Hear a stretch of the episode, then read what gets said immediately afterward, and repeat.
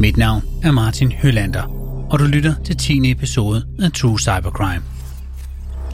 En podcastserie, der dykker ned i nogle af de mest spektakulære hackerangreb i nyere tid, der har fatale konsekvenser for privatpersoner, virksomheder og samfund.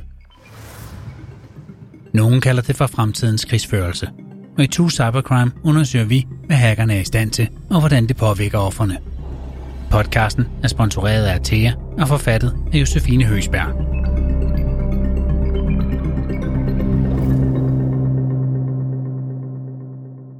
Forestil dig, at nogen stjæler din identitet og foregiver sig for at være dig, og der er intet, du kan gøre for at stoppe det. Det er virkeligheden for mange danskere, og et vedvarende problem i vores digitale samfund. I denne her episode får du et indblik i, hvor udsat du selv er for identitetsmisbrug, når vi taler med politiet, Dansk Erhverv og tre unge drenge fra Counter-Strike-miljøet, der enten er de kriminelle hjerner bag identitetsmisbrug eller er blevet offer for andres ulovligheder. I 2019 blev 22.467 tilfælde af databedrageri anmeldt til politiet. Det omfatter blandt andet identitetsmisbrug og svindel med stjålne kreditkortoplysninger, lyder det fra Danmarks Statistik. Samtidig er antallet af fysiske indbrud i beboelser i drastisk fald. De kriminelle flytter simpelthen indbrudene over på nettet, og det er de stor succes med.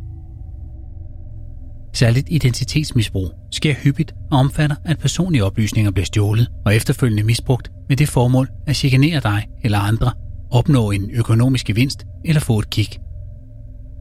Der er mange forskellige måder, hvorpå de kriminelle kan tilegne sig ens personfølsomme oplysninger. Det kan blandt andet ske ved indbrud i hjemmet, gennemgå ens affald for at finde dokumenter med private informationer, social engineering og ved at hacke dine devices.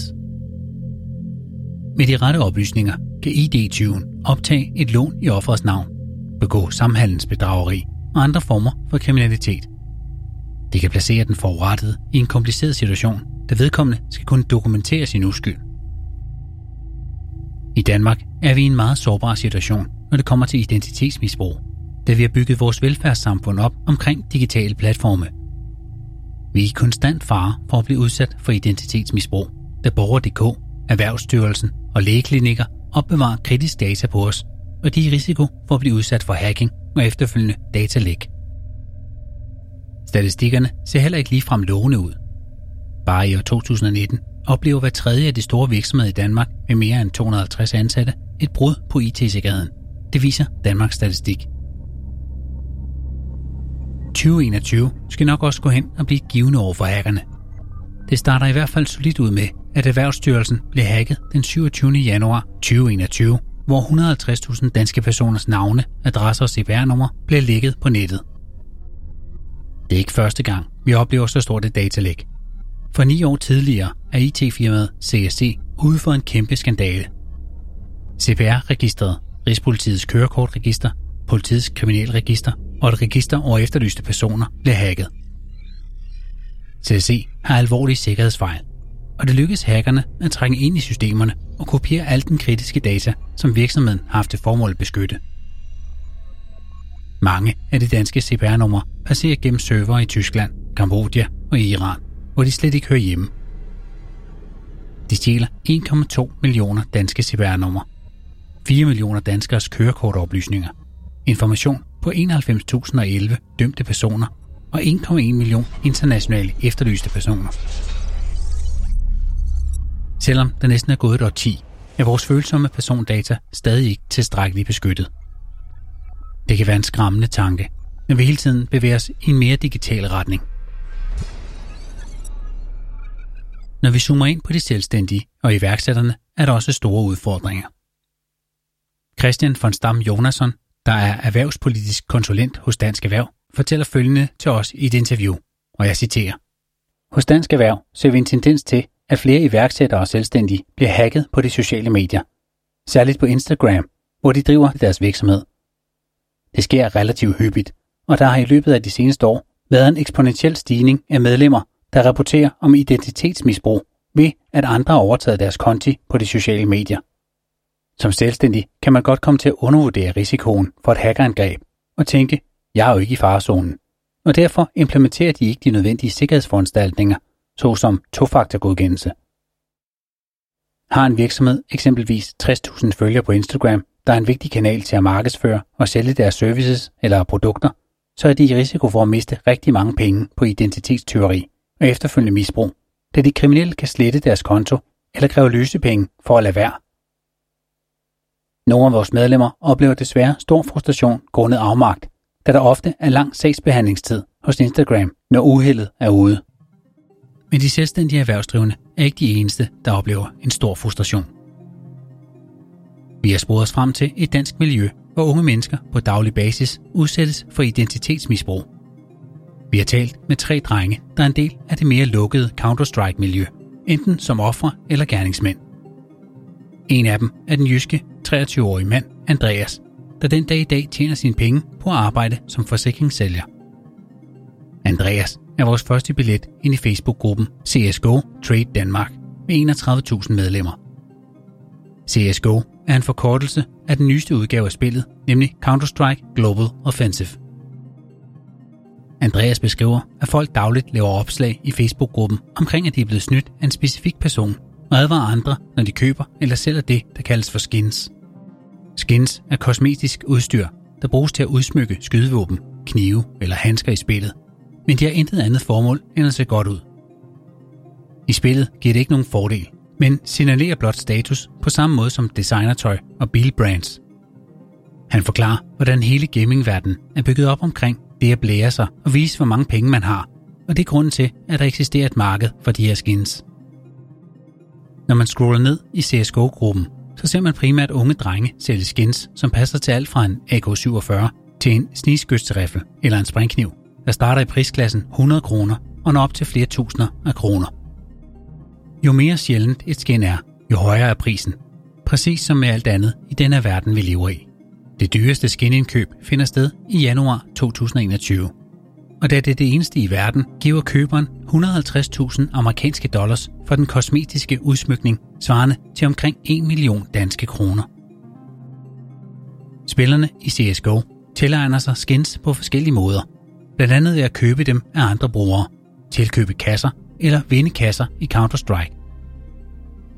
Ønsker brugerne at se, hvad kasserne indeholder, skal de købe en nøgle, der koster i omegnen af 15 danske kroner. Her er der paralleller til gamblingverdenen og sandsynlighedsteori. For de unge mennesker skal nu vurdere, om de tror, at boksen indeholder et skin, der er mere eller mindre værd end de 15 kroner, de hiver op af lommen. Det kan være tillokkende og vanedannende, fortæller Andreas, da man potentielt set ved at satse kan få fingre i et meget dyrt skin som ung, hvor midlerne er meget få.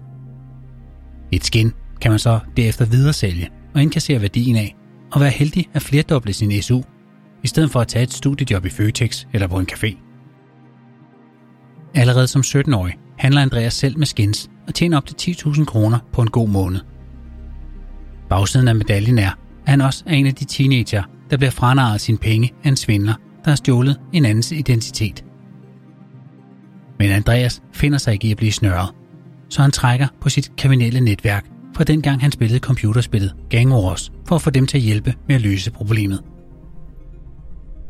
I Gang Wars opererer man i bander med missionen at få fat i det bedste gear og destruere modstanderne. Strategien er dræb eller blive dræbt.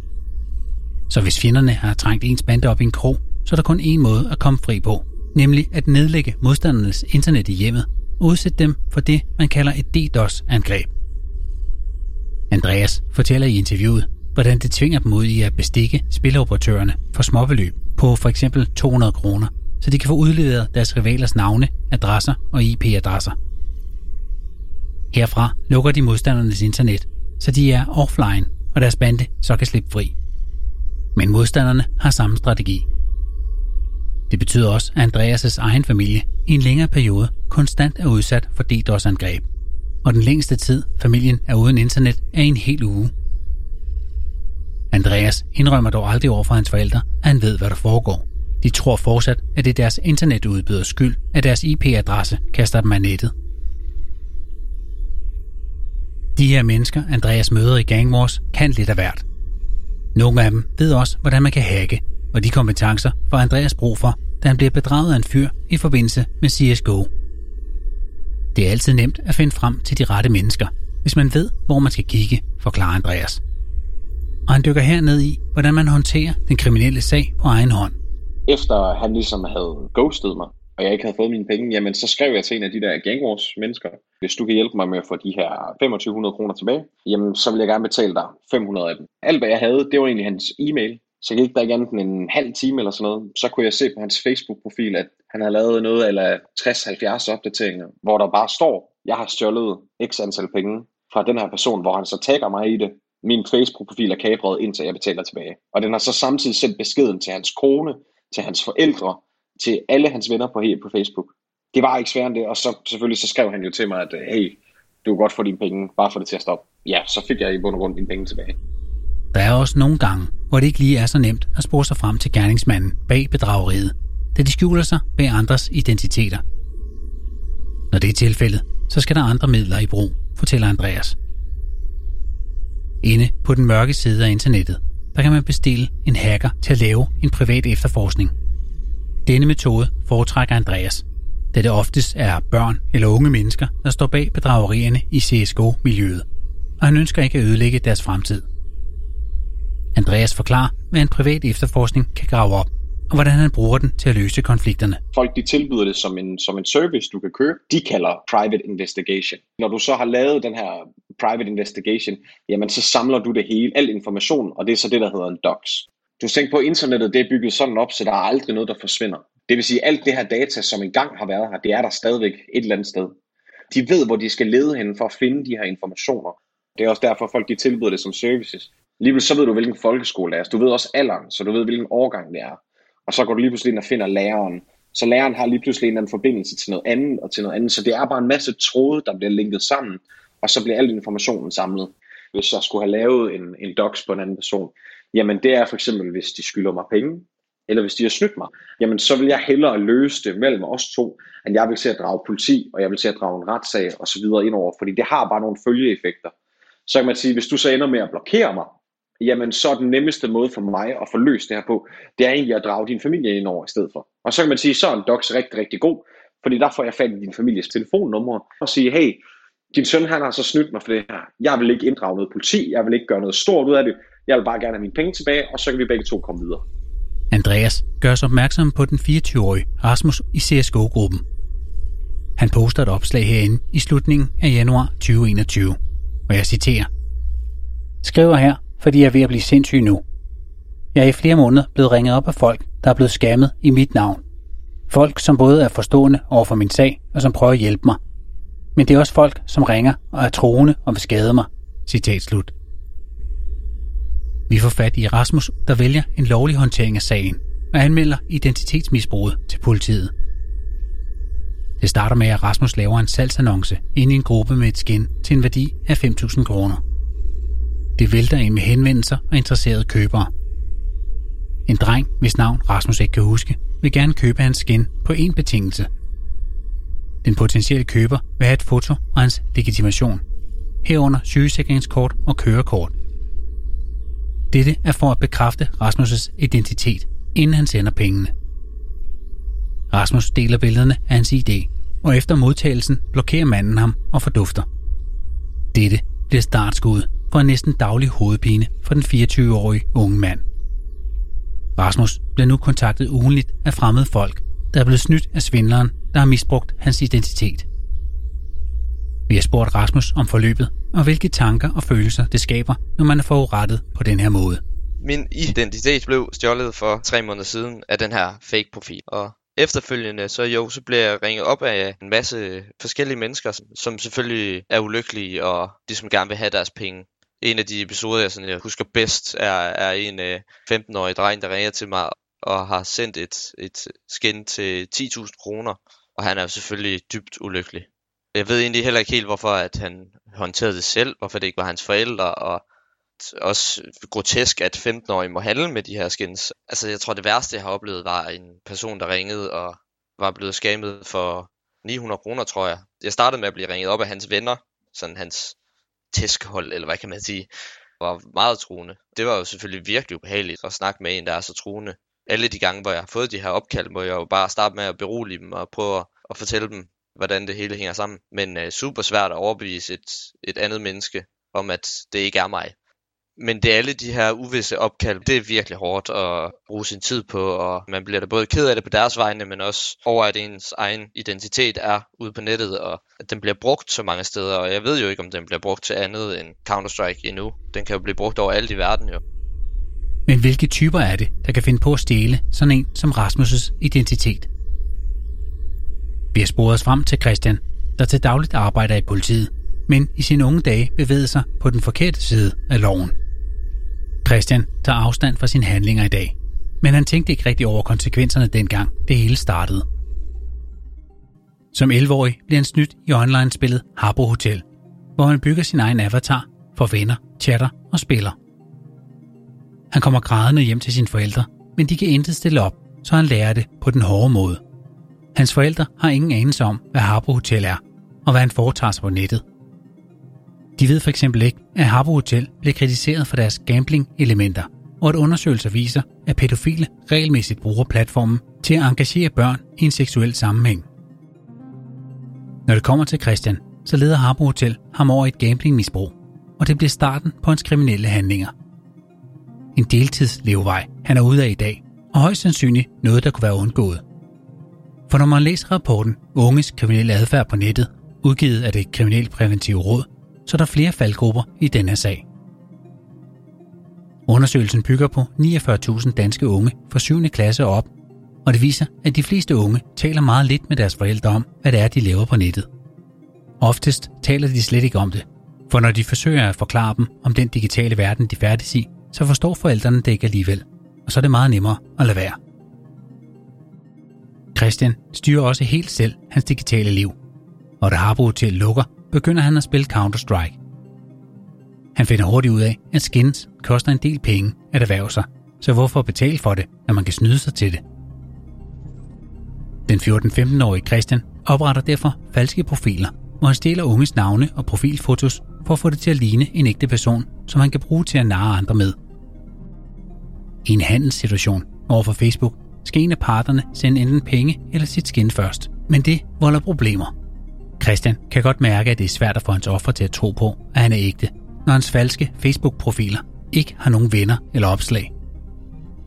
Så selvom han har heldet med sig et par gange, så ændrer han strategi og tager et drastisk valg. Nemlig det, at han begynder at bruge sin egen Facebook-profil til at svinde.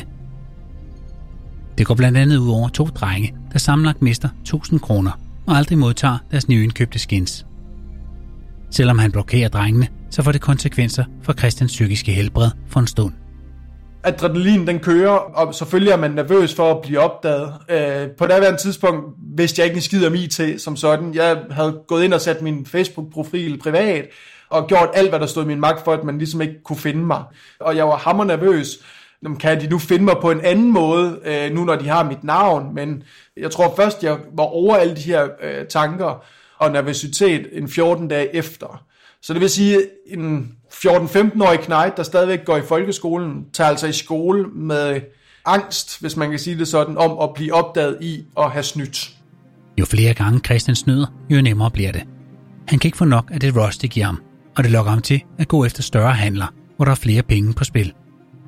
De fleste vil i den forbindelse kun indgå i en handel, hvis man bruger en officiel verificeret mellemmand. Mellemmandens funktion at modtage skin og penge fra de to parter, for efterfølgende at sende det videre til hver især, når de overholdt deres del af aftalen. Christian allierer sig med en ven, der nu sørger for at kopiere en af de verificerede mellemmænd, ændre profilbilledet og hans navn i Counter-Strike, så det ligner en ægte person. Planen lykkes, og flere unge falder for deres nøje gennemtænkte fupnummer.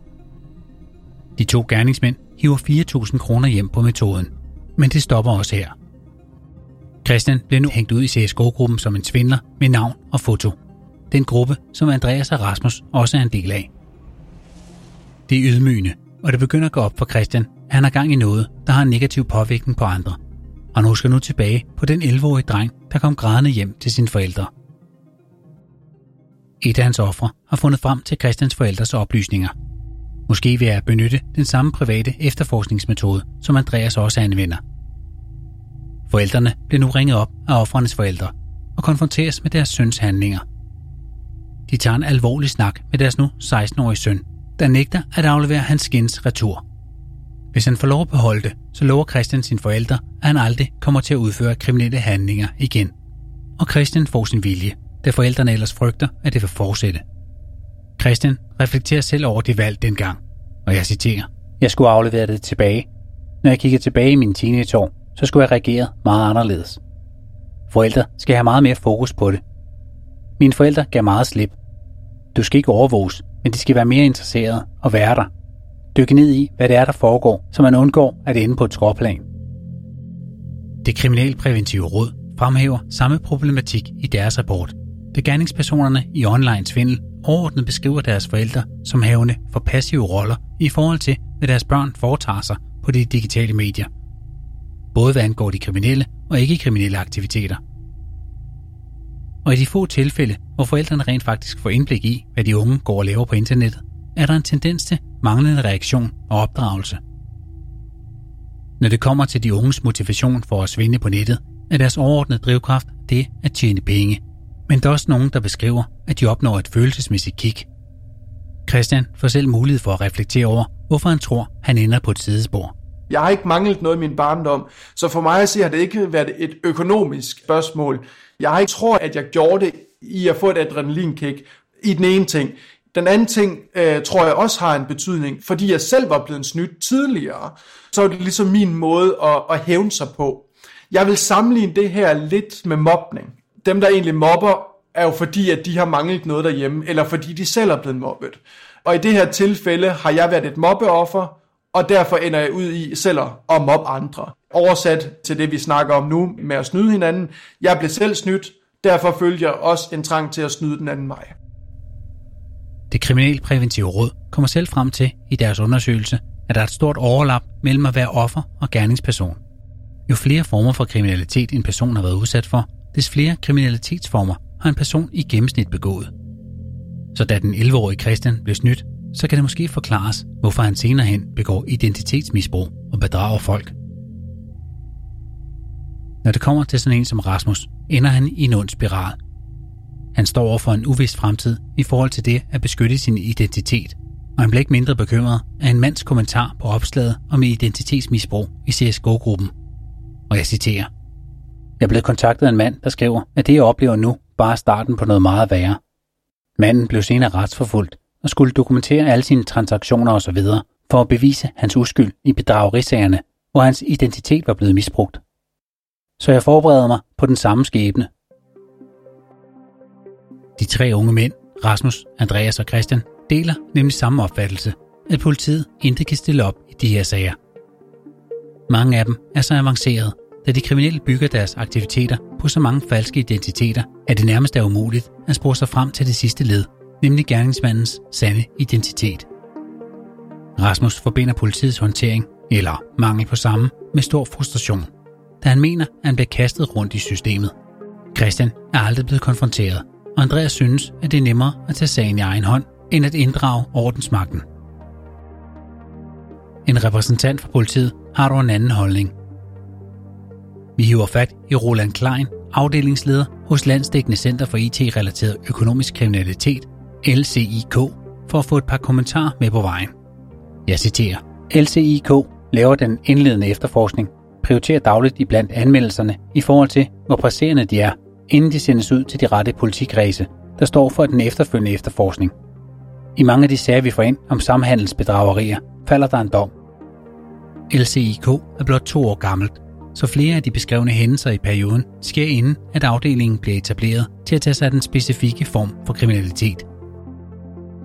Roland Klein kommer med gode råd til os alle sammen, når vi færdes på nettet, og jeg citerer. Aldrig videregiv dine personfølsomme oplysninger på mail, telefon eller over de sociale medier. Hvis man frygter, at ens identitet bliver misbrugt, bør man oprette en kreditvarsel på ens CPR-nummer inde på borger.dk for at forhindre, at der bliver oprettet lån i ens navn. Bliver man udsat for identitetsmisbrug, skal man anmelde det til politiet, og i de værste tilfælde kan man søge om at få et nyt personnummer hos Indrigs- og Boligministeriet, hvis det kan bidrage til at forhindre yderligere identitetsmisbrug. Vi kan efter 10 episoder af True Cybercrime konstatere, at så snart vi er online, så er vi også i risikozonen for at blive ofre. Omtrent halvdelen af befolkningen mellem 16 og 89 år oplever sikkerhedsproblemer ved aktiviteter online i form af falske e-mails, bedrageri, hacking eller identitetsteori i år 2020. Det viser Danmarks Statistik. Så på mange måder gør internettet vores hverdag lettere. Men det er ikke uden ulemper. Hackerne er kommet for at blive, så længe vi er online. Og ender vi med at gå offline, så følger de kriminelle os, som de altid har gjort. Nu handler det blot om, at vi beskytter os selv på bedst mulig vis. Og vi håber, at I ved at lytte til True Cybercrime er blevet klogere på de mest hyppige former for hackerangreb, og hvordan man kan sikre sig imod dem.